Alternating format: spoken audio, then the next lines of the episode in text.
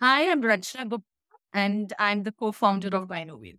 Hi, I'm Vishal Gupta. I'm the founder and CEO of Gynoveda.com.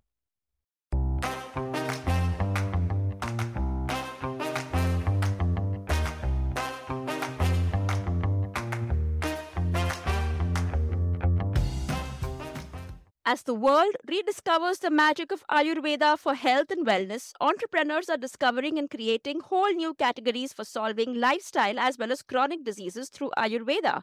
And one such startup is Gynoveda.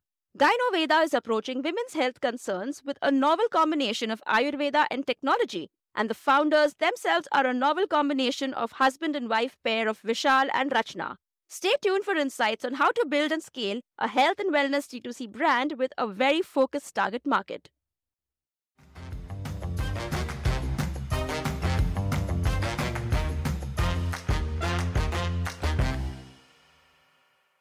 So uh, let's begin at where the two of you met. And I mean, you're not just co founders, but uh, you're also uh, like a husband wife couple. So uh, let's start the story from there.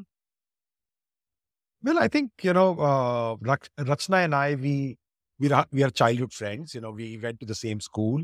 We almost went to the same college, which is Mithibai and NM in Mumbai, which is the part of the same campus. And we've been knowing, you know, I mean, each other uh, almost for 47 years uh, since our wow. childhood. 47 and, uh, years. and uh, in school, while we never knew, obviously, that so you, know, you, you guys are like 50 plus today. I mean, you look amazingly young. incredible. Yeah, yeah. Both okay. of the both of us are uh, almost touching 48, and okay. uh, uh, you know, I think we we we have been together now, married for 22, 23 years, yeah. and before that, seven years together. So you know, essentially 30 years of relation uh, as uh, husband and wife. And, uh, you know, as founders and co founders, I think the last uh, uh, four years have been, or four, five years have been a fabulous uh, journey. I think we have discovered and rediscovered ourselves as individuals and as couple. How did, uh, I mean, what were your career graphs like? like once both of you graduated, what, what were you doing in corporate world? Like, like what skill sets did you have when you, uh, when you got inspired to become founders? Just to understand that. Look, I come from a, you know, Bania family. I'm the first one in the last five generations that went on to do a job. Uh, all my other, uh, you know, uh, you know, whether father, grandfather, and and and beyond, they all they had their own businesses. So I started my career uh, by starting my own business uh, as expected, and uh, did that business for four five years. It was an internet. What website uh, uh, development uh, business, you know. Like an agency, web design agency. An agency. In okay. 1996, you know, making website was as cool as Chat GPT today. So, uh, you know, that's what I did. Uh, had a 150 member team. Uh, enjoyed wow. the dot com boom and the dot com doom. Graciously closed that company and realized that I need to pick up some skills, having, you know, to, to, to really build a scalable business. After that, I worked with uh, some of the sunrise industries of last 20 years. Uh, BPO was uh, around the corner in 2002, so I became a part of that. After that, I've been a part of uh, online travel agency, company called ClearTrip. Uh, and after that, I've been a part of Jio. You know, I was a part of launch team. Uh, been a part of Acko.com. In, in what functions, like sales, marketing? What? So, well, I think I've played multiple roles. Like, for example, I picked up my operation skills in call center and uh, global operations is what I picked up in, uh, in, in you know uh, Sutherland, which was a company I worked for. In ClearTrip, I worked with uh, uh, you know, and I worked with you know uh, three or four functions: operations. The other one was uh, building the retail chain, uh, which we eventually closed down, and uh, build the hotel business for ClearTrip. So it was business development essentially. Uh, when I went to Jio, I've I've developed the My Jio app, so I was a business head of that. Uh, having come from the call center, it was about focusing on self self support, which is how can you eliminate this whole need of calling up somebody, emailing somebody. So that's the skill of app development that I picked up there. Uh, Acko was again as a as a head of operations, uh, building the initial traction, uh, you know, and bringing things together. Being a part of insurance space, uh, being a part of BPO, being a part of travel, and and before that website you know all of it the common theme has been technology and digital and i couldn't think of anything better in gynoveda in, in gynoveda everything has kind of come together so being a generalist uh, all my career and uh, you know uh, the the thing i know is how do you really execute Okay. Rachna, what about You you? know, this is my most favorite part because this is where I completely get to speak from my heart. And Vishal said, honestly, a journey that we've spent uh, together for the last uh, more than 23 years. We both, we have an 18 year old son. Uh, and, uh, Wow. you know, so literally kind of living the entire teenager's world right now through him. Um, never realized we're going to be life partners one day turning into business partners, but I think extremely grateful and thankful for that. So my qualification has been uh, because a commerce graduate, went on to do my MBA in marketing, uh, and then spent almost over two decades in the business process outsourcing industry. I worked with very large, um, you know, women-centric teams, both in my erstwhile organizations, which is Intelenet and then uh, Consent and Teleperformance. And I think somewhere down the line, very clearly, uh, the women advocate in me was has always been very strong. And little did I know at that point of time that I'm going to do something about it, but I think it was always there at the forefront.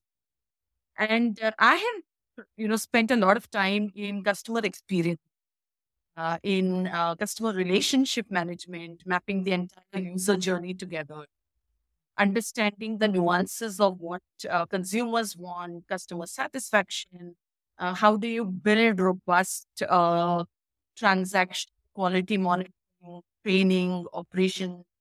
Uh, and I think that experience is something that has been, you know, very enriching. Uh, and now, which is of course coming in very handy. And you know, like Vishal said, I think he's always been an uh, intentional entrepreneur because coming from a Banya background, that you know flew naturally into his genes. I come from a background where it's always been, you know, get a job, do well, through up the ranks. So more like a very space. Uh, and so, you know, at the sound, at the cost of sounding cliched, very clearly an accident. Uh, uh, who uh, came up with the idea? Like uh, to do? Was it? Uh, I mean, you know, there are typically two paths. Someone says, "I want to be a founder," and then they start looking for an idea. And the other Mhm. path is someone is inspired by an idea, and hence they become a founder. What was it for you guys? You How know, our case, uh, it was actually both of us arriving at it without having to sit each other down and say, hey, this is what we are going to do uh, for the rest of our life. I think, uh, you know, both of us were in our mid 40s.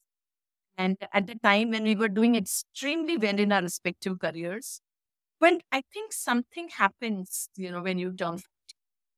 Uh, and a lot of people think it's midlife crisis, but I would like to call it as midlife clarity.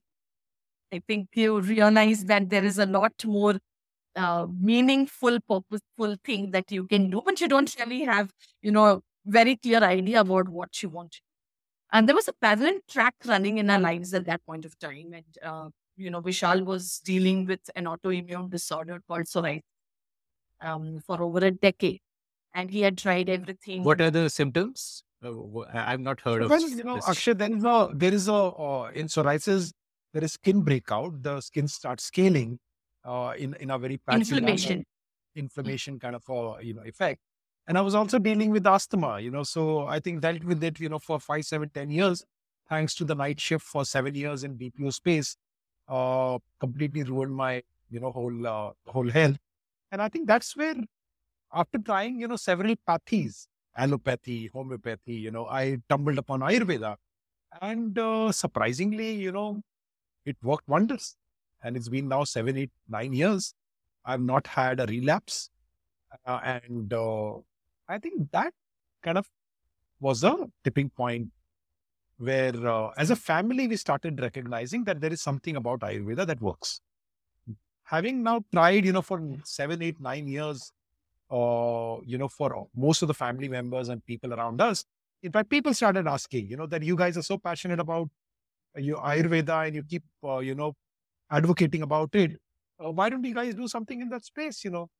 And I think in our own small capacity, you know, Rachna and I one fine morning over chai pe charcha, uh, while while being on the jobs, you know, we said, why not I think there was a bigger, there was a pain point. The pain point was every time we wanted to go to an Ayurvedic doctor, you would find it very hard to find one. I said, when you are finding it hard to find one, let's create one. Right? And there are enough and more doctors. So Rachna went out, she searched for, she met like 100 doctors in Mumbai, uh, out of which we personally went and met 30, 40 of them. Eventually found this brilliant, you know, doctor, which Rachna, you know, in fact, in a, is in a better position to talk about, uh, and the whole journey of, uh, you know, creating the clinic eventually, which led to creation of Gyno. Yeah. yeah. So I think I had more uh, doctor contact in my phone. Then you know i had of my family and friends. I think that was the kind of uh, obsession which is needed because you know this is literally like i said both of us are non-doctors. We had experienced the miraculous power of ayurveda.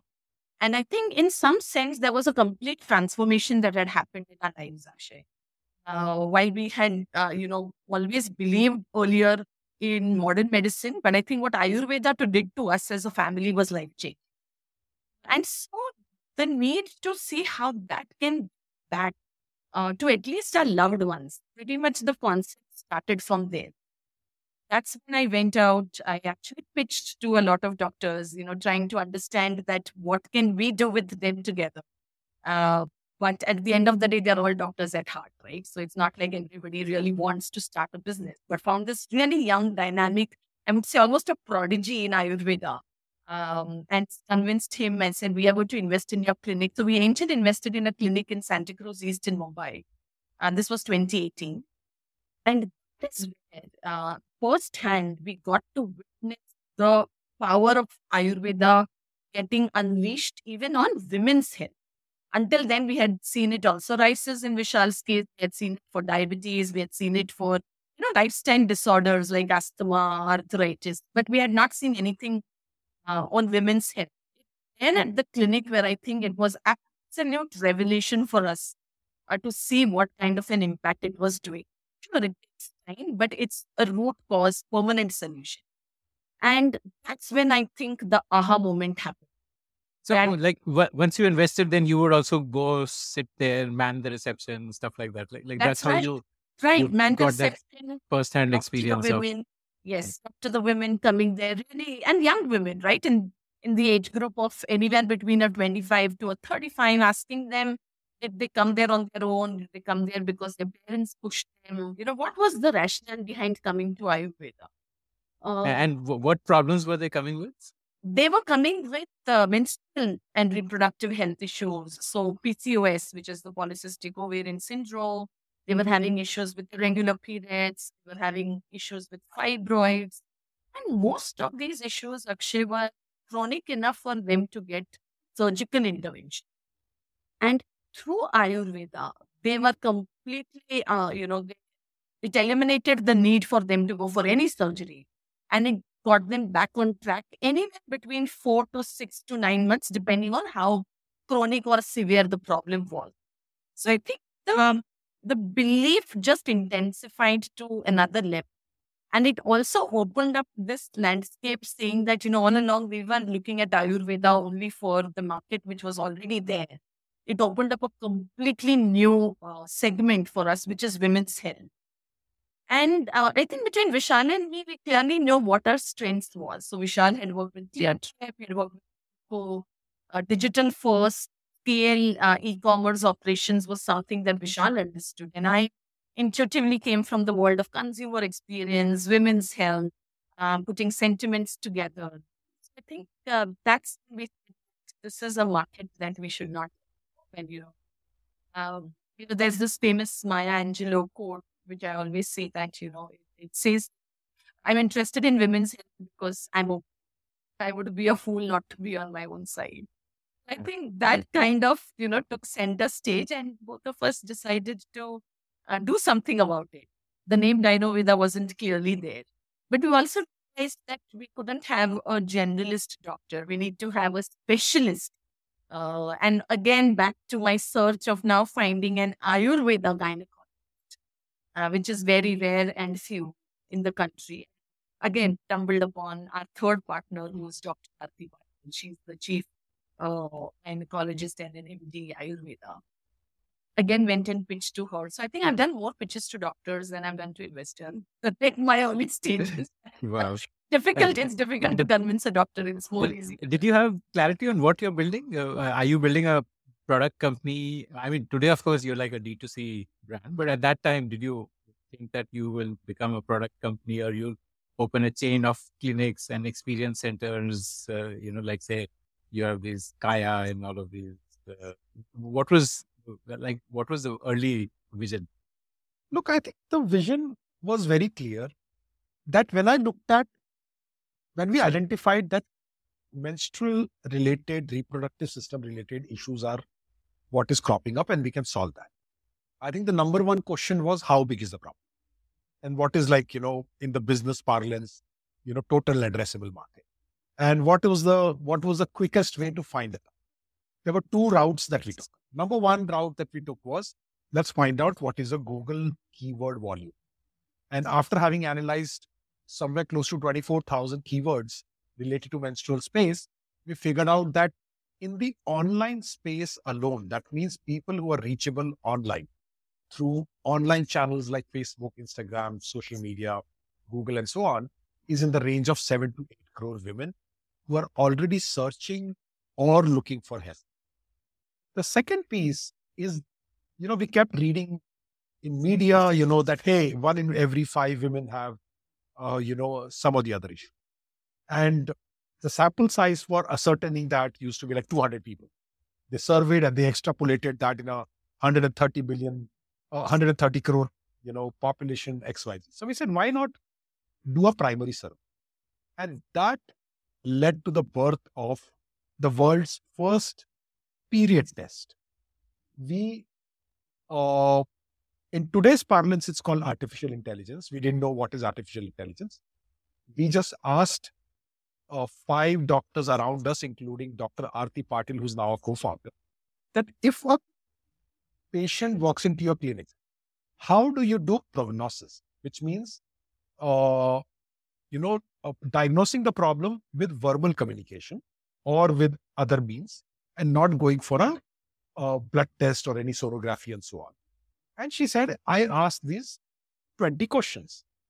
And based on that 20 questions, I'm able to ascertain, you know, whether there is a problem or not. We said, can we convert this human intelligence into artificial intelligence? And that gave birth to the first period test of the world. That period test since 2019 has been tried by 6 lakh women across 40 countries. And uh, we've got one of the largest database in terms of intimate health information and uh, that kind of ascertain that that's the space we want to be in it's a large market it's a big problem we are solving and uh, we had no clarity as to oh you know uh, we'll go this way we'll go that way but we definitely knew we'll not go the clinic route to begin because asset heavy that, hard sorry? to find it's asset heavy hard to find doctors and uh, difficult to scale. I had done all my life, right from you know my earlier career of de- developing website to doing clear trip, which kind of you know scaled very quickly, to doing Acko, to doing Jio. All of it had one thing in common, which is a digital thread. I said, and both Raksana I said, can we take this online and play this out online, where we will educate consumers that this is what Ayurveda can do for you if you have period problem. And here is the product, right? And if we just, you know, zoom out a little bit, Akshay, if, when we talk about marketing and when we talk about building a brand, essentially brands are built by spending money. If the category already exists, say, for example, personal care, a face wash, if the category exists for that many years, if you're a new brand, you will have to spend money in emerging as a top of the mind brand. Right? That means there are 30 other brands. You want to become the top brand, spend some money and emerge to the top. Or it's a non-competing, you know, space, virgin space, blue ocean, green field. People have a need, but they are not having the demand. That means, hey, you know, Ayurveda, मेरे को अपना problem ठीक करना है period that means the need is there. But Ayurveda से ठीक होता है ये मुझे पता नहीं है आयुर्वेद मेडिसिन लेके ठीक होता है ये पता नहीं है तो उसका डिमांड नहीं है the guy who goes first and creates a category has to convert the need into demand and then eventually have an offering that converts demand into revenue. In the case of a category that already exists, cut shorted by demand generating into revenue. So for us, actually, the uh, the model was broadly clear कि online करेंगे, consumer के पास directly जाएंगे, and that has the second huge advantage apart from scalability is that you get to speak to the consumer directly. And when you're building a category that is wealth, information that you're gathering from the consumer will help you iterate your product, iterate your offering, iterate your various process systems. But if you go B2B, like if you go via a doctor who will in turn dispense the medicine or prescribe, I will never get to meet a consumer. So that was the second piece that was clear to us that we want to directly talk to the consumer. So I think going online, selling it via website, directly talking to the consumer, educating them, these were the things that were clear in 2019. Obviously, we none of us knew that D2C boom will happen. And when we started, we did not even know the word D2C. It's only when we raised money and we became a large, we became a part of Fireside Portfolio Company. Investors educated us. Oh, by the way, guys, this is called B2. B, uh, this is called D2C. So yeah, I Amazing. think that's been. Um, so the traditional way in which uh, uh, gynecology, uh, like a, a gyno-related problem would be solved is a woman would visit a doctor. The doctor would do prognosis by asking those 20 questions based on which the doctor would uh, come to a conclusion that this is the problem. And for every problem, there would be a fixed product that would be prescribed along with a frequency and how to consume and whatever other instructions and maybe some lifestyle change instructions, etc. Uh, so all of this could be digitized. Like, uh, the prognosis part of it, you could digitize through like a questionnaire, online questionnaire with with an algorithm behind it that is able to arrive at the same conclusion which a human doctor arrives at, and then uh, give a recommendation that this is the right product for this duration and these are additional lifestyle changes. So, so that's what you wanted to build, like a digital version of a physical consent and selling of the product process. That's correct. I think we went on to build that. It continues to be there on gynoveda.com. And uh, the way we went about uh, bypassing this whole need for going to the doctor was to be able to self. So the whole underlying theme was self care. How do we educate you to know your body really well? Educate you on what is the root cause if you're facing these symptoms. Because, hey, look, I think, and, and Rachna can speak a little more about this, but, you know, if my periods haven't come for the last 60 days, right? It's no, sub, I mean, you don't have to diagnose that. The A woman can already knows. What she wants to know is what is the solution and why is it happening to me? And that's exactly where we said, let's use this model of content to commerce. Let's record the videos, explain her why this happened, and what she can do about it. And here is the product that can solve her problem. Right? I think that's how, in fact, a doctor would also. If you go to a doctor and you tell the doctor, hey, look, I'm not getting the periods. Can you help me do that? Can you help me understand? While doctor may not be able to explain the whole science behind it we just said, can we make this an awesome experience by even explaining science about it? why this is happening and how do you solve it and how really Ayurveda works? Maybe Rachna can add a little bit of that So- on the community aspect. Yeah. So What, what, add to what before- Vishal uh, Akshay. We knew we had a product that works. So the solution was very clearly identified. I think the missing blocks that had to be established at that stage was one, how do you first identify women who are dealing with this? right? Because you don't have an offline setup. So it's not like somebody will just walk in into your clinic. In an online space, uh, with whatever filters and targeting you do, how do you get women to open up about their most intimate health problem, menstrual, reproductive, and vaginal health? And I think that's where period test that we built, and we had over six lakh women who had responded and taken the test. I think that insight was super precious. That insight told us everything about, you know, which hmm. area to focus on. So clearly PCOS, irregular periods, vaginal infection, these were the three biggest disorders that came out. And we said with a very lean team, and actually just you know on the verge of getting funded where do you really prioritize and do you want to say you know do you want to go up, make yourself overly thick or do you want to get deep into a problem i think how do you convince women that ayurveda से ये problem ठीक हो सकता है where her entire conditioning over the last 20 25 years is that you have to live with it you have to manage it so I think we had two big challenges. One is identification of women who were dealing with these disorders. And second is the entire education, um, you know, the whole idea, awareness, interest, desire, action. Literally, how do you bring that framework out? Uh, and I, I remember during our early days, there was no choice but to chat with women.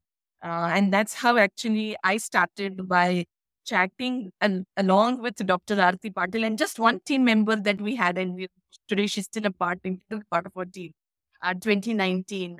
Chatting with women, answering all the uh, rebuttals or questions they had, and then somehow convincing them that at least try to अगर फायदा नहीं करेगा तो नुकसान भी नहीं करेगा आयुर्वेदिक है नेचुरल है साइड इफेक्ट्स फ्री है but very quickly also realise that this is not a scalable model right? I mean, then you're going to build an army of call centers just to get your lead gen and conversion.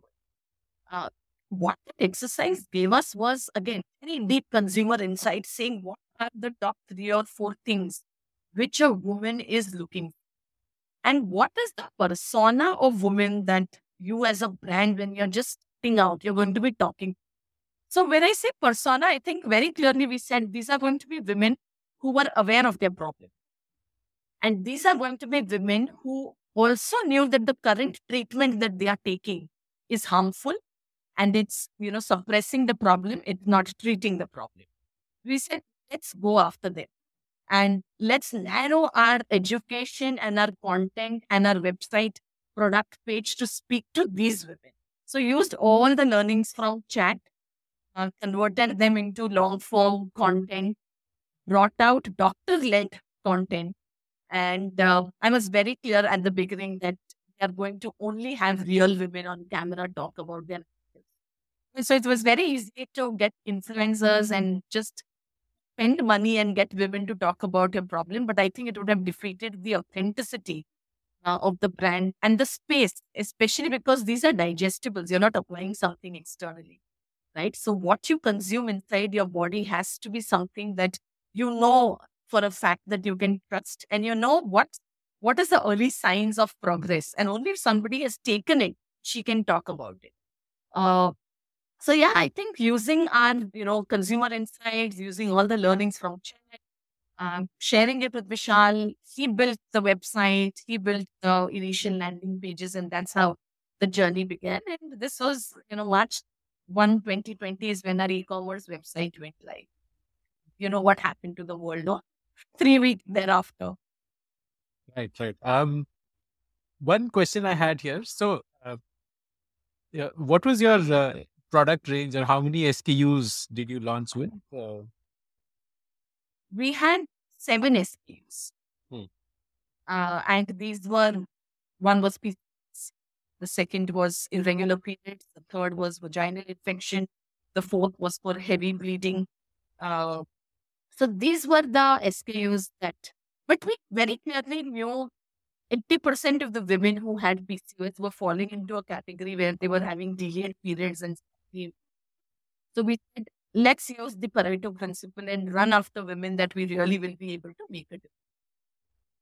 Okay, got it. And uh, you did not necessarily need that complex consultative selling process here because these are low risk medicines. Like there is no risk if somebody self medicates and has excessive medication or takes the wrong medication and all because it's Ayurveda, so it is fundamentally low risk as compared to allopathic.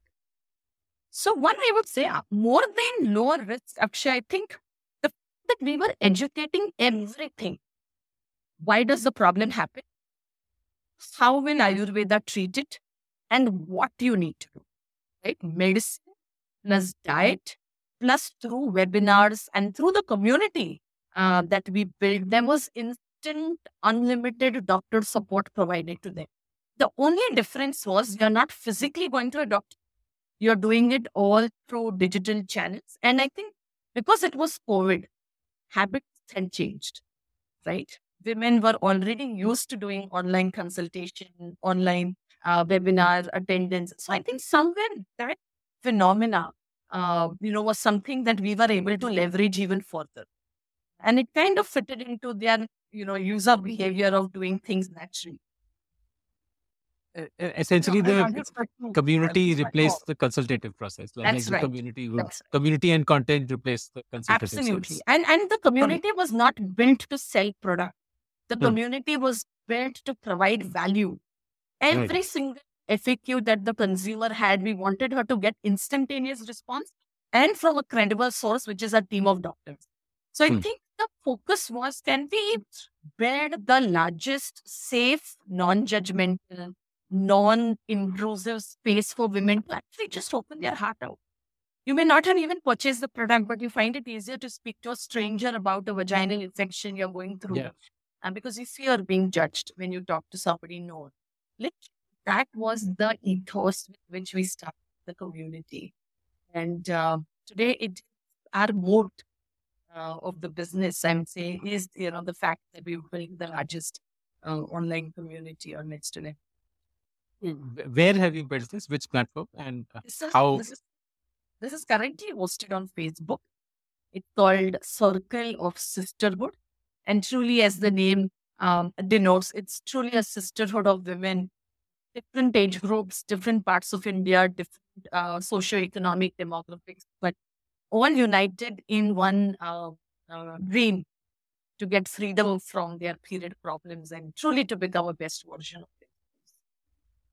okay A- and how did you build this up uh, like you know what was the- the way to uh, scale So the way to scale was when we built it up, I literally had to call up our consumers who had purchased and request and plead them to come to the community because they were like, हमने आपसे खरीद लिया हमको कुछ problem है हम phone करेंगे and I had to literally convince them that what is the benefit that you will get when you join this community. So I think the the premise of bringing the first hundred women was obviously, uh, you know, we reaching out to them what happened was, uh, and at that point of time, Dr. Aarti and I would also very extensively do webinars for answer all their questions. So we would, you know, similarly like this session, record the webinar, put it out in the community, more engagement happened.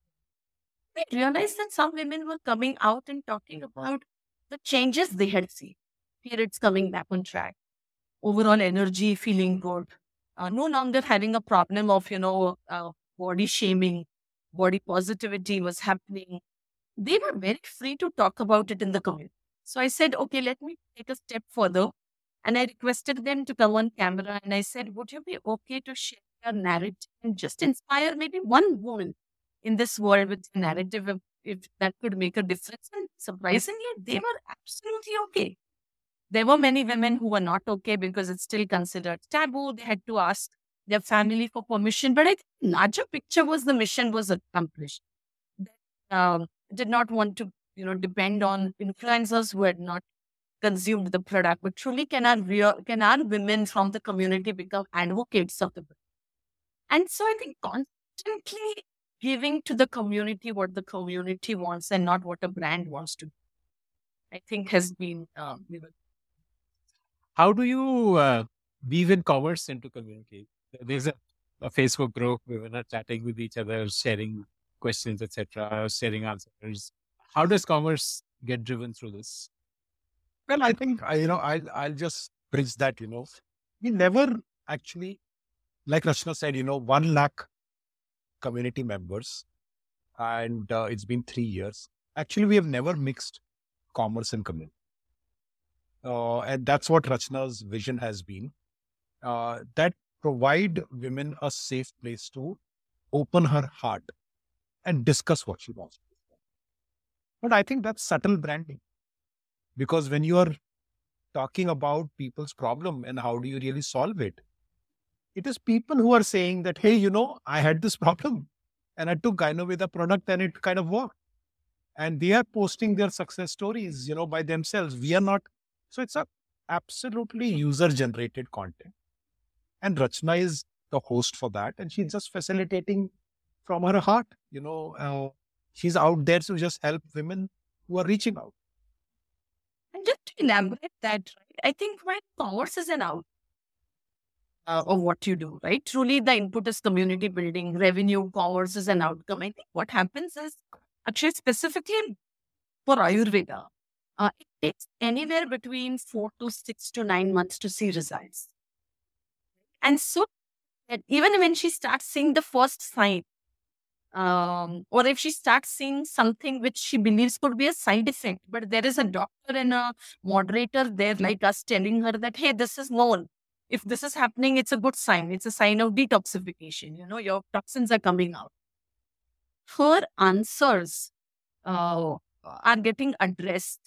And that is what further leads to the confidence that I'm not alone in this journey. They are with me, uh, which is the Gynoveda team. I am not other women um, you know, who are going through the same phase. So I think there's a lot of solidarity uh, building that happens. Uh, and that leads to them making a repeat purchase. So to your answer around commerce, right? It's retention that they purchase the product, they become a part of the community. We do webinars, we talk about women's stories, we appreciate women celebrating their milestones, um, give them information. It leads to repeat and uh, recurring customers rate. So that's how the commerce thing. Interesting. Uh, this is the first time uh, somebody is telling me that community's core purpose should be retention rather than lead generation. Interesting. You said you raised uh, your your initial seed round. I'm guessing. When did you raise, and how much did, was that? We raised our seed round in November 2019, and we raised a million dollar then and subsequently mm, our, that was that was our seed round and the series a happened which is a 10 million dollar round in march 2023 very recently just six months hmm. who, who led the seed round seed round was led by this wonderful uh, you know venture capital of very very popular firm called fireside ventures. Uh, founder of that is this wonderful person called Kanwaljit uh, Singh. And uh, I mean, I mean, Fireside is known for its investments in Mamaearth, Boat, uh, you know, and and and you know, we were among the first few, you know, who kind of were able to uh, convince, you know, Kaval and Vinay, you know, who are partners at uh, at at uh, Fireside, believe and share our vision and invest in us almost like in a pre-revenue, pre-product. Okay, amazing. And that 1 million would have helped you in terms of your uh, building your online D2C website and uh, how did you create the inventory of products like, like was it third party manufacturing or, and were these like proprietary products who was the ip for it or uh, help me understand you know help me understand the launch like like first march when you launched what all pieces you put in place for that look i think uh, you know one of the one of the things that we had by virtue of Dr. Aarti Patil being our co-founder and a knowledge partner, is that she, by that time in her 10 years career, she had already treated thousands and thousands of patients. So she knew the formulation that works and that doesn't. What was missing was a convenient form of product. She was giving the consumers five different products because the formulation that she wanted was not readily available in the market. And that was the innovation guide. Can we combine these 40 herbs to a single pill that works for PCOS? So our initial investment went into iterations in getting the innovation piece.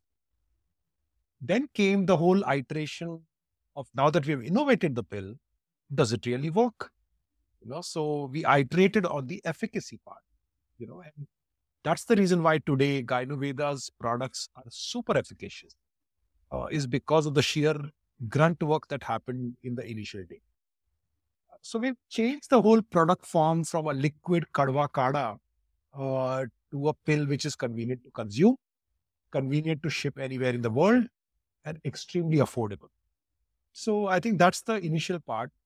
Then the second challenge was how do you really communicate this well to consumers? And that's where the whole science behind the product page on the website and the video, the carousel, the brand building, a huge portion of investment went into getting the packaging right, uh, getting the whole technology piece right.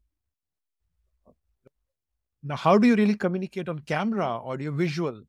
Uh, if you go to an agency, the bills are pretty big, you know, and uh, and it takes a lot of time. So we invested heavily in content team internally, the whole equipment. So we built our own studio to be able to dole out the content because we were very uh, we had this vision of being the thought leader in the category that we play. So I think the overall investment went into all those areas, which is uh, the content creation, the product creation, R and D, technology creation.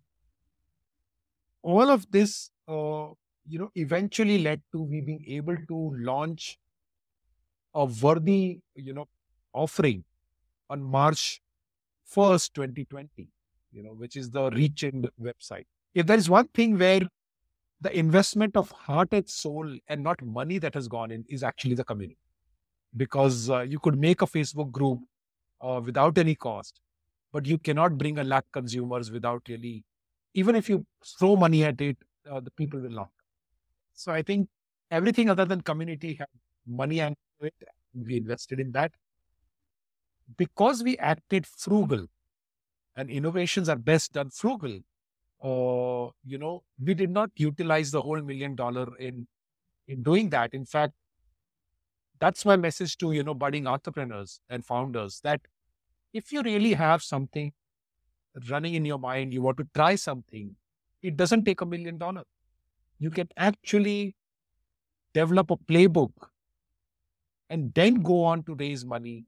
And that developing of playbook actually needs approximately 50 lakhs to less than a crore. Because, and that money is actually required for iterating when you fail. So that's been the kind of money that was utilized. The money after that has been all about expansion. Okay, okay. Uh, one million uh, lasted you for like two years. Uh, uh, uh sounds. Yes, the, hmm. the answer is yes. I mean, it's only very recently see i think i think the whole focus was uh, akshay in sustainable business and growing profitable i think it's a shame uh, i'll be i'll be not looked at in the right light in my banya community if i were to be running a you know a, a burning uh, train you know? and i think they would say that yeah, is acche to hum hi hain hum hi apna business kar lete you know how do you really justify so much money being raised I think I've been born and brought up in, in family community that believes in building businesses that last and building businesses that makes profit. So even if we raise money, I think we use the money as if it's our own money. Because end of the day, in return for money, you're giving a part of your company, which is the most expensive thing in the world what was the traction like from first March onwards? Like, what kind of monthly revenue were you seeing over the next couple of months? Well, I think, you know, the journey of, first of all, in the first year, from a zero revenue, we traveled the journey of seven crores in a year's time. Hmm. Uh, it's, in hindsight, looks like a very sexy story. Uh, but uh, in the first month, which is in the March 2020, when we made our first 5 lakh rupee sale, hmm. you know, we were celebrating. And then 23rd March 2020, COVID happened and everything was shut. Mm. And we said maybe uh, we are sell- sealed to doom. Uh, but after two months, which is after 23 days of lockdown, then after a month of lockdown, we came back with a big bang. And in the third month, we cranked up like uh, 20 lakhs of revenue, which mounted to 50 lakhs, which took time, some time to mount to 60 lakhs. Eventually, we closed the whole, you know, first year with like a seven crore in revenue. And uh, I think for a company of category building space, uh, that was called good enough traction. That means that's called a product market fit.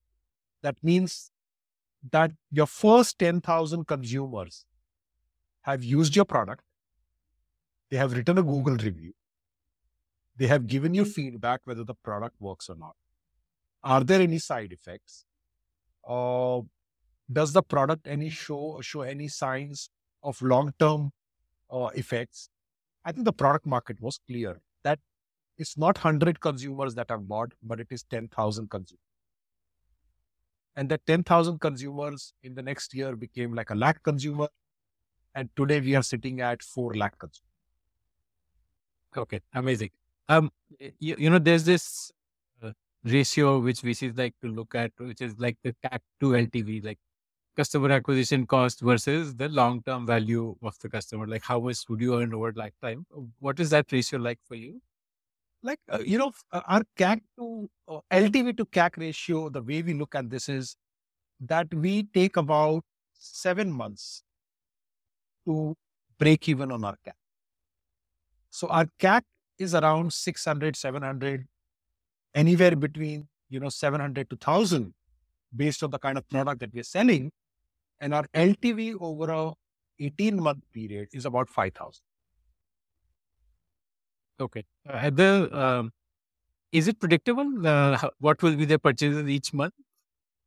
L- Well, like now we have we have cohorts all the way running from March 2020 till now. So it's fairly a science uh, as to how much will that end up in 12 months, 18 months, 24 months. But our effort is that how do we improve it by 3x? Hmm. That means when we started and we started selling, say, for example, one of our uh, you know, product that is a bestseller, which is fertility pills. Uh, when we started, we were learning. So in the first six months, our LTV wasn't really that great.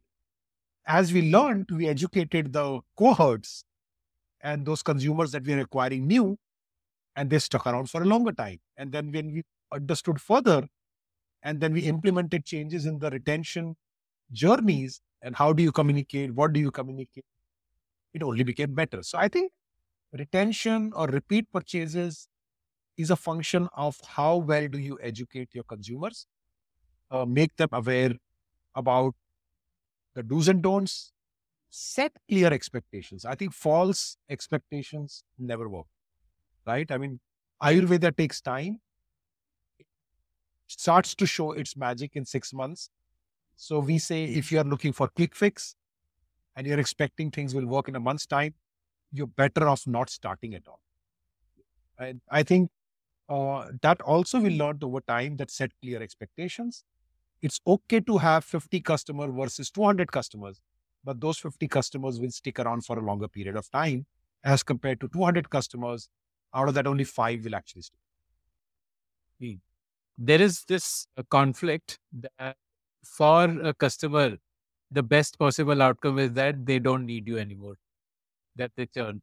And Sure, you you know, know, that I you think look, don't Rachna retain and I things. both have a perspective on that. And हमारी अब पूरी जिंदगी कभी खत्म नहीं होती right आज एक है कल दूसरी हो आज अगर हम हमने एक बीमारी ठीक करी है I am sure you gonna come back it's like exactly like the doctor business right you go to that doctor for x problem and you know you get cured you know you things get well doesn't mean that you're not going to go back to the doctor you know you may go back to the doctor after a year you may not go to the doctor for a year but after a year if there is some problem that occurs that's the first doctor you will and there are two parts um, now to the business, right? One is the curative part, which is very clearly when the disorder gets established and she's looking for a permanent. The other part is wellness. Uh, usme, even if there is a cure, somebody, so just to take an example, pigmentation, right? Because it's so in your face and the whole awkwardness that you have, even if your pigmentation has completely disappeared and your skin is back on track, you still aren't worried whether am I going to look the same as earlier or not. So I think mindset, even if we want to ensure that, you know, women completely come out of this problem, which they do, uh, in our case, in PCOS, in fertility, um, in vaginal discharge, phenomenal results. But like Vishal said, there is there is your fear or apprehension that what if I don't follow the diet anymore? Uh, and you know, so you will come out of the problem, but you want to be guilt free and keep something on a maintenance mode. Whereas wellness as a sub- as a product category works on a very different mindset. So I think what really matters to us, Akshay, is one obsession with product efficiency.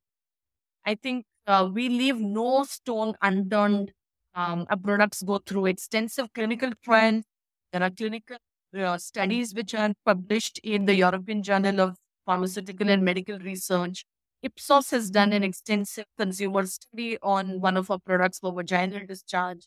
Um, thousands of open, unfiltered, unadulterated consumer reviews in the communities. Product efficacy is one thing that you know we are very, very focused. And the second thing is our, our transparency of what you're consuming is known to every individual. So we put it out there in the open. Uh, on the website, uh, we mention what to expect every month. Uh, and yeah, like, you know, there, there is, I think, enough and more problems to be solved.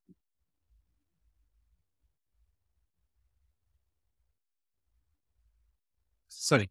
Uh, what is your uh, product range today? Uh, you originally were only like uh, products for gynecology, That's right. gynecological Yes. Uh, what is it today? So we started off with menstrual health. We have now expanded into four more categories. One is the reproductive health, which is today by far our best uh, category. So menstrual, reproductive. Uh, there is intimate and vaginal wealth, and then there is general wealth, which is your diabetes, thyroid, liver, uh, and you know we've come up with something for hair fall, uh, and also in terms of the product range, we moved from seven products that we launched in 2020. We are right now at about 35 products. Uh, and we have another 13 to 14 products in the roadmap for this uh, financial year. Uh, I think for us, it's not just about bringing out any product. Right? Very closely, we look at does it fit into our golden circle uh, and Gynoveda. And then I think the second question that we always answer is does what is our differentiation? Uh, if the market is huge, but we don't have a differentiation, even though it fits into the golden circle, I don't think uh, we apply our time and effort because it's very easy to bring out a product. The hard part starts after that. Uh, is getting your differentiation communication right and finding the audience to not just purchase but repeat your product. Okay. Yeah. So you would see yourself as, let's say, like a modern day version of a Hamdard, which has both uh, products which have some sort of a health use case as well as products which are more lifestyle oriented. Well, I think the way we look at uh, this, uh, you know, Akshay, is that there is this whole uh, life stage from 15 to 55. And there are 400 period cycles, two pregnancies, and there are various life stages and requirements. At some stage, it will be medicine which is required, and at some stage, a maintenance product. Our vision is to be able to give everything what a woman needs from the age of 15. Would it include oh. beauty? Like Sorry. to uh, add, I think it's not, we don't look at ourselves only as a product company. I think the larger point is we are an healthcare company, right? D2C is just a medium. And that medium became glorified because of the entire wave around D2C. And plus, because COVID happened, it was a logical um, medium. Clearly, we are healthcare. So it's a right amalgamation between product, service, uh, content, community. would you also look at mass market consumer products like, say, a cream? Uh, if we are very clear that it's going to, the one, the problem has to be large. Uh, and second, like I said, uh, it fits into our golden circle. If it does and we have a differentiation, I know. Uh, but just because, you know, a cream is a faster way to acquire, uh, and at least let's just get somebody into your universe of Gynoveda, I don't think uh, that's something that we've done so far. So I think choose the battles wisely. But yeah, like I said, open to the entire uh, spectrum of 15 to 55 years of age. What all do women need? And making Ayurveda as a first choice. I think that's the bigger one. Uh, it's not just bringing out products, but how do you make sure that she not does not look at Ayurveda as the last choice, but mm. as the first choice uh, for her problems. Got it. Got it. Okay. I guess uh, again, I'm just trying to bring in some comparables so that people find it easy to understand. Someone like say Himalaya, which is uh, like a range of products from yeah. consumer to health and wellness to even medicinal. Okay, got it. Um, is there a, a process or a science behind your decision on which product to launch next? Like you said, you have about half a dozen products in the pipeline, and there are some, I think, three dozen odd products uh, or SKUs which are already out there. How does that happen? Great. So I think uh, the first step, like I said, the community. Um, what does it give back to us? Is massive and rich consumer insight, right? So looking at what is a complete wish list coming from our consumers, and they are the ones who are already using Gynoveda products, and if they are coming forward and asking for products, which means the product is worked. So starts with our wish list. Uh, we then just at that point of time we don't eliminate. We just draw out a complete laundry or a bucket list. Uh, it then goes to the golden circle uh, to say does it fit into Gynoveda's golden circle of the why, the how, and the what. Uh, after that, we do a complete Google keyword search volume analysis to say what is the kind of volume we are seeing on Google as well as on marketplaces and if there is a market. Uh, if the volume is massive, our golden circle has been met. And if our product differentiation is clear, then it goes. Uh, if the volume is great, but we don't understand or can bring out a product there, it dies down. Uh, or, you know, uh, if we know that fits our golden circle, but there is hardly any one. And I'll, I'll just enumerate this. Uh, so we, we launched some time back uh, a product for premenstrual syndrome, PMS, uh, and very clearly fits into our golden circle, right? So there was a tick there volume was massive in terms of what symptoms women were experiencing when they get PMS mood swings, uh, irritability, fatigue, uh, also period pain. But when we launched the product, it product, we just didn't have any up. And the reason being, uh, Google's keyword research does not necessarily translate into intent to buy. She's also possibly looking for home remedies, right? Um, so we've had a lot of learnings. You know it's it made a tick in one of the boxes but it has still not resulted into uh, great revenue or repeat.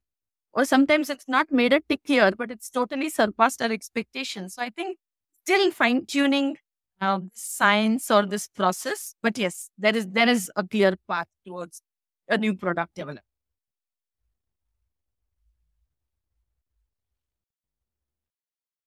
uh, uh, how do you spend your uh, marketing budgets? Like, like I'm assuming one part would be in content creation, but, what else works for you? Where, where do your marketing dollars go? What have you learned in terms of what's giving you better ROI? Okay, so I, you know, uh, for us, there are two kind of marketing. One is intent-based marketing, and the other one is uh, discovery marketing. Uh, wherever the products are fairly uh, clear, where you know consumers are searching. For example, they go to Google and they search for a problem. It's an intent based marketing. And that's what uh, happens on Google. Eventually, we follow them on every other media platform, you know, and show them content. If it's a discovery uh, based product, which is they don't know that Ayurveda can solve this problem, they're not even searching for it, is when we show them content and uh, educate them on Facebook and Instagram.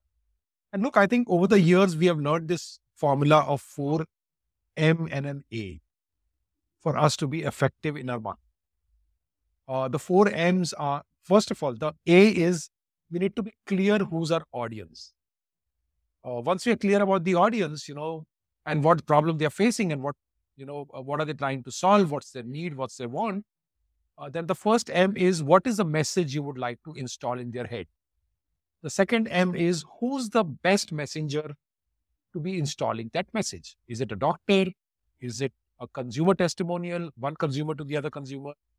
Or is it Taapsee Pannu? Like Taapsee Pannu has been our brand ambassador. And uh, she's done a fabulous job in communicating our message message to the consumers. So that's the second M, which is the messenger. The third M is what is the medium you're choosing to communicate? Instagram, Facebook, social media, television, newspaper, and so on. And the fourth M is multiple times. You know, how many times are you going to show that same message so that it is edged in the mind of consumers?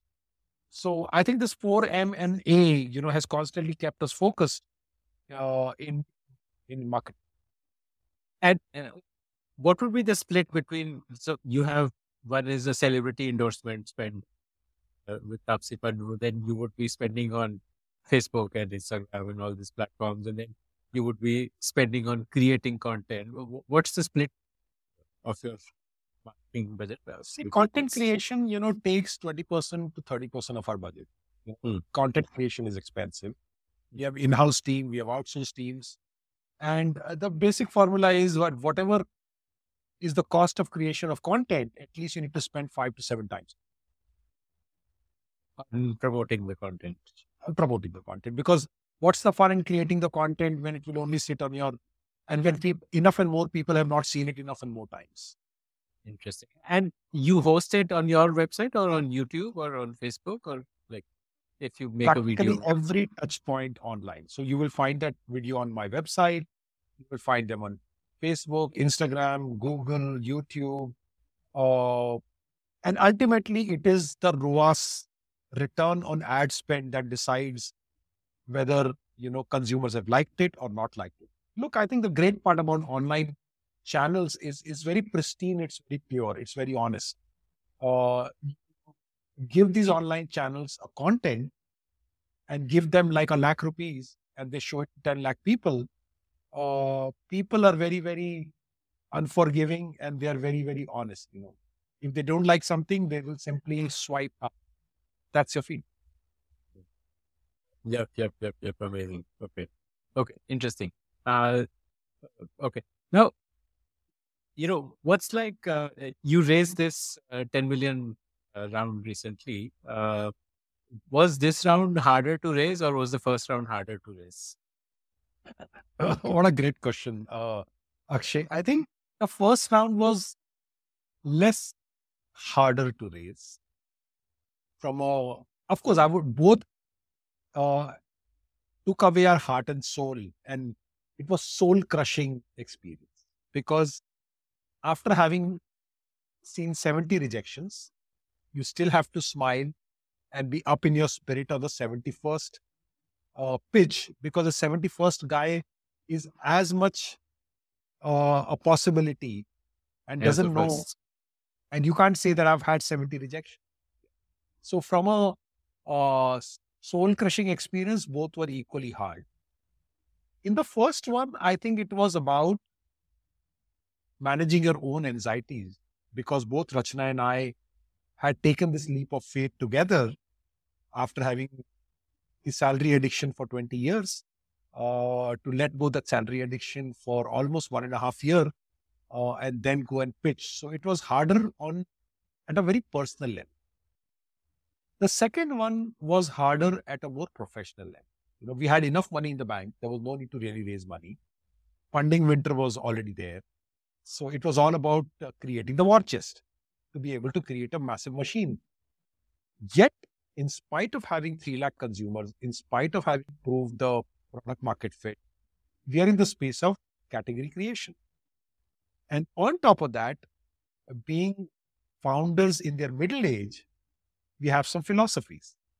यार अगर दिल नहीं मिला investor के साथ तो हम पैसे नहीं लेते right so we had our own set of rejections, not just in this round, which is a $10 million round, but even in the $1 million round. Because end of the day, as a couple, we don't want a third guy in the mix who not only screw up the business, will also screw up everything else.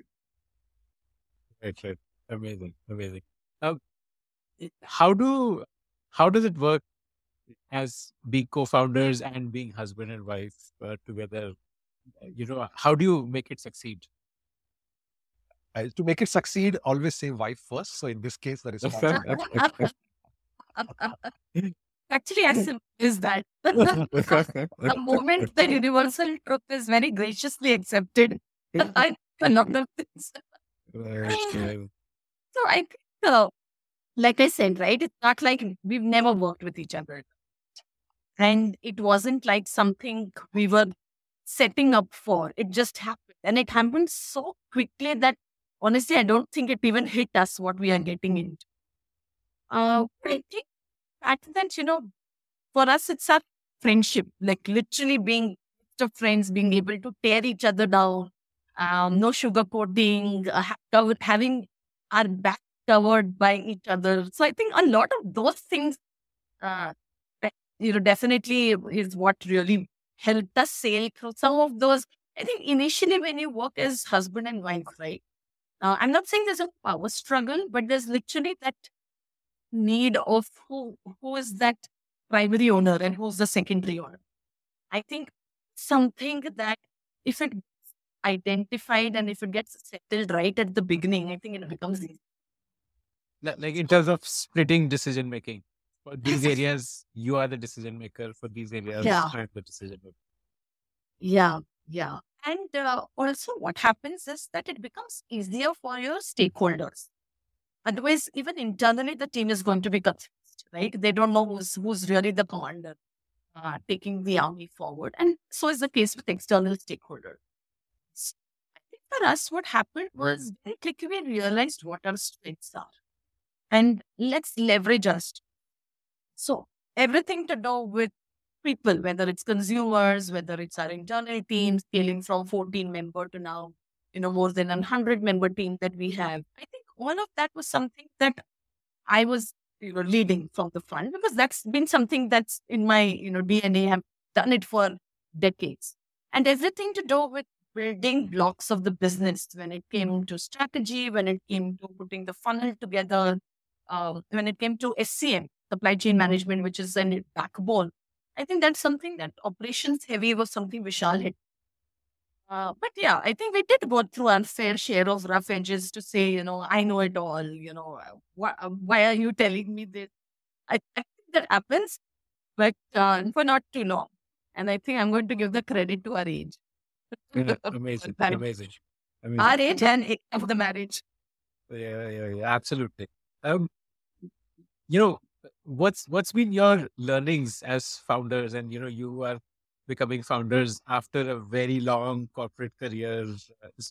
You must have got discovered some insights on how being a founder is different from being in a job and what's the way in which somebody who's currently in the corporate world can prepare themselves to become a founder? Okay so look i always wanted to go back to uh, doing my own business you know i started that way very quickly realized that you know I don't have the skills for a scalable business. I need to pick that up. And I did this whole 20 year stint or uh, 15 year stint of doing various jobs and eventually came back. So I think somewhere the hunch, the intuition uh, was always there. But I think during this journey, what I realized is that, uh, especially in the last four years, that realization became all the more clear. That do not believe the media They are only telling you the 0.001 story, which is the success story, so much money raised, so much unicorn, unicorns done, and so on. That's not the complete story. So my learning and my message would be never, never, never do a startup or your own business when you're doing a job for money. It's not going to last long you'll get very, very quickly tired, right? Because the money really comes only after you create value in the business. And value creation takes time. In the first couple of years, you'll only be iterating, and money is nowhere in the scene. And if you fail to create value, the money won't follow. So, if somebody is getting into this whole game of startup and I want to become a founder for money, uh, you're in for disappointment. But if you truly passionately feel about solving a problem and you are able to create a different, the differentiator or solution for which people are willing to pay for, is when you'll end up creating value for stakeholders in the business, stakeholders for consumers, and the last guy who will be, uh, you know, getting valued is actually the founder and the other. So I think this is the reality check, which media doesn't talk about. So I think the question is to folks who are itching to uh, get into this whole zone, is that itch because of the whole media hype created? Or is that itch coming from the inner voice? If that itch is coming from the inner voice of being able to solve the problem, very passionate to solve the problem, and willing to put up with very, very modest earning for the first couple of years while you're doing and creating value, then you won't be disappointed. In fact, it will be very, very gratifying, fulfilling. That's what I say. Yeah. So, were you able to take home salaries? Uh, like when you raised your seed round after that, or, or like by when did you start taking home salaries? Well, I think uh, you know we when we raised first of all, you know, Rachana and I operated for almost 18 months without any salary when we were all on our own and had no clue that Gynoveda is in the making. But both of us were very passionate about what we were doing and what was what lied ahead. When we raised money, a million dollars, we took salaries which were uh, paltry salary. You know, it's not even like not, not even worth talking about. It was just because, all right, you know, in the business and we have raised money, uh, so it's fine to take a little bit of. So almost for another eighteen months, uh, the salaries that we were drawing in the corporate world versus what we were drawing in our own business, having raised a million dollar, uh, is as good as nothing. So almost three years of grunt and grind uh, without really any promise of that 100 crore dream that every founder dreams. Uh, and if you really do the statistics, how many, how many uh, have a net worth of 100 crores, personal net worth of 100 crores in India? It's 0.0016%. So, larger message don't get into this for money, get into this for wealth creation, get into this for value creation, and you'll have to stay committed for 10 years. Mm, okay. And there is very high chance of failure. Mm, right. What did, uh, what's your top line going to be by end of current financial year? It's 120 crores to 150 crores is what we're getting. Okay. And how much of this will be from online? How much from offline? Have you started offline yet or is it all online? Well, I think, uh, you know, uh, this year is a year of omni-channel. We have, based on consumer demand, based on what consumers are telling Rachana in the community, and they're asking for meeting us, meeting our doctors, taken the first step of starting Gynoveda's clinic in Mumbai. And the first Gynoveda clinic is coming up there. Uh, our attempt is to make a playbook uh, out of this one clinic and scale further. So this would be similar to Patanjali. Like Patanjali also has where you can This walk in, be- meet a doctor. Actually, it's a super specialty uh, clinic. Okay. So it's not going to be a pharmacy count clinic. It is going to be a, a super specialized consultation clinic. And I think um, the TAM pretty much explodes everything else that we have done so far. Uh, and, you know, we ideally should have done this six months earlier, but better late than never. I'm super excited that we're at the right juncture. And I think Akshay traces back to the fact that we never considered ourselves D2C. Uh, very soon we realized we are building a healthcare stack. Uh, and so this was, you know, obviously uh, in the pipeline. It's just that you have to time your milestones right because it's going to be capex heavy. Uh, and of course, now, you know, with the A funding, the proportion of allocation for technology, for, you know, scaling these uh, clinics. Uh, and essentially, I think just making um, Gynoveda accessibility and affordability uh, as as the prime focus because that will make sure that you know to what I said earlier that it will enable women to make Ayurveda as the first choice and not the last choice. So, you know, I, I completely understand the need to go the clinic route uh, because I think in India, pure online has a ceiling. There's only so much you do. You need to be offline. But then you remember you told me the problems of going through the clinic route in the early days. You invested in a clinic that it's asset Yeah. heavy, hard to find doctors, hard to scale it up. I- I- It's Yeah. it's like a very operations heavy kind of a business. Very different DNA from what you've built so far. Uh, so you know, what is the way in which you see uh, this being part of the overall organization DNA? How will you make it work? Look, I think our, our objective is to make Gynoveda a Bharat ka and make Gynoveda available at every touch point. So there are consumers that are telling us that I'm very comfortable with a virtual, a video call. We'll make it available. A consumer is saying कि मैं comfortable नहीं हूँ. I want to come and meet. We want to create that as an option. We want to create an option to chat with us, phone with us, meet us, uh, or even to the extent of franchisees of Gynoveda, which is other doctors, you know, latching on to Gynoveda products.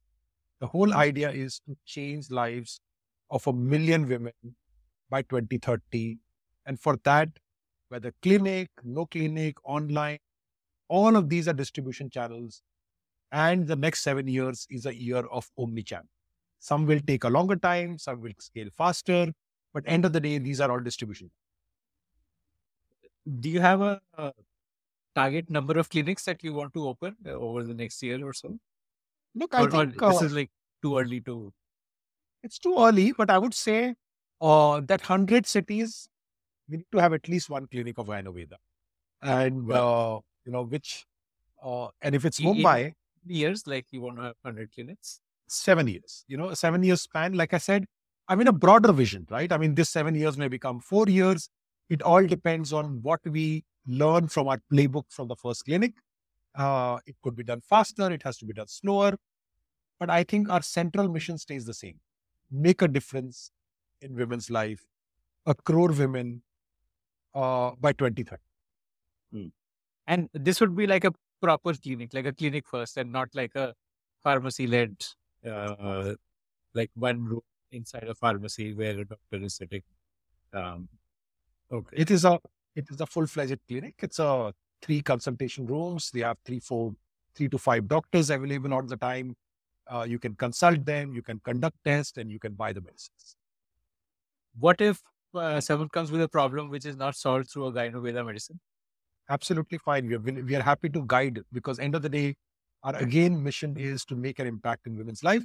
So tomorrow I may not be able to solve it, but uh, somebody else able to solve it. I think I think the way we are looking at the clinic is is come to us, talk to us, we'll guide you. And It's a 40 uh, clinic, and uh, let us understand your problem and provide you the solution. you would uh, evaluate success of clinic based on how much it earns or how much sales of product it generates. Because it would earn through consultation also right? You would have like a regular so so what will you use to evaluate if the clinic model is successful? Like what is more important for you? Should it be standalone profitable as a service or should it lead to more sales? Look, I think uh, every, you know, in the retail world, every catchment area has a has a limit as far as the top line is concerned. So I think has it been able to do justice to that catchment area? Uh, operationally profitable, and most important metric is percentage of people coming by word of mouth after 80 because word of mouth happens only when your product and your service is working. Mm. So after third year, uh, my CAC to LTV ratio has to be like 10x. Wow. Okay. Very interesting.